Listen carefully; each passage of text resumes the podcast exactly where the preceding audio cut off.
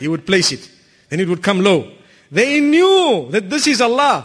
It is the house of Allah. He has shown us one too many times that definitely He is with us.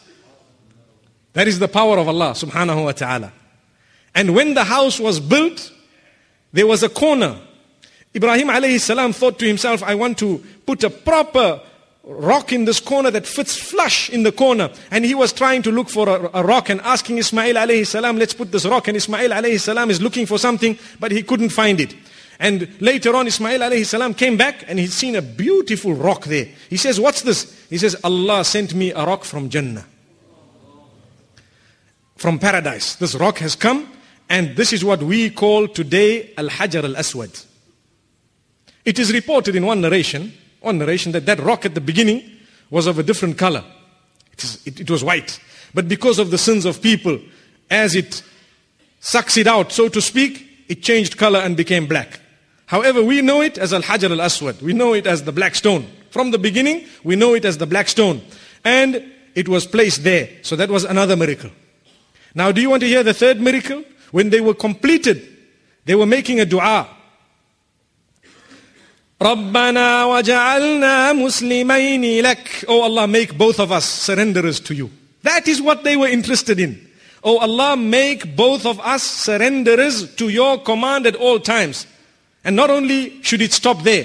وَمِن ذُرِّيَّتِنَا أُمَّةً مُسْلِمَةً لَكَ. And oh Allah, from our progeny also, make them those who surrender to you.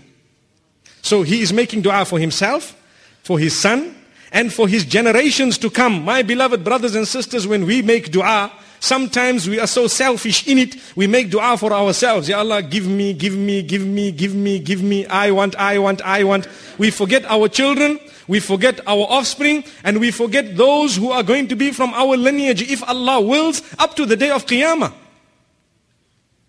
May Allah subhanahu wa ta'ala grant them, our children and our lineage, who will be there at the time when Isa alayhi salam, Jesus may peace be upon him, returns onto this earth. May they be from amongst those who are with him and not from amongst those who are against him. That is how far we should be going. So we ask Allah subhanahu wa ta'ala similarly. Another thing, we make dua that, Ya Allah, grant my child steadfastness, but we are not steadfast. There was a difference here. Ibrahim alayhi salam, they are as pure as can be. Subhanallah.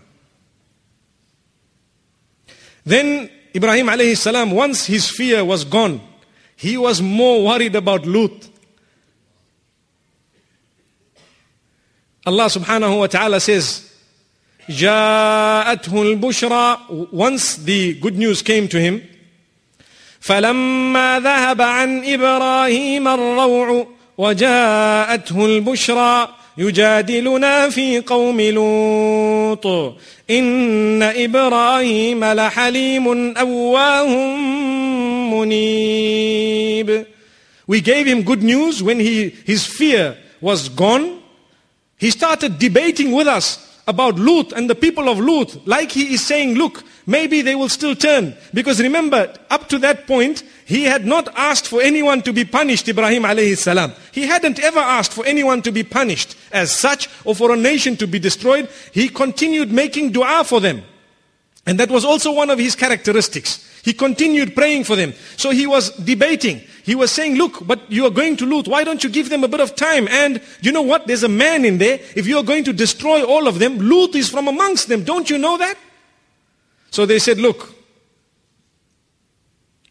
يا إبراهيم أعرض عن هذا إنه قد جاء أمر ربك وإنهم آتيهم عذاب غير مردود. Oh Ibrahim, let's not talk about that. You just turn away from that discussion, because it is the instruction of Allah that they will be destroyed, and that punishment will come, and it is not going to be reversed. Done.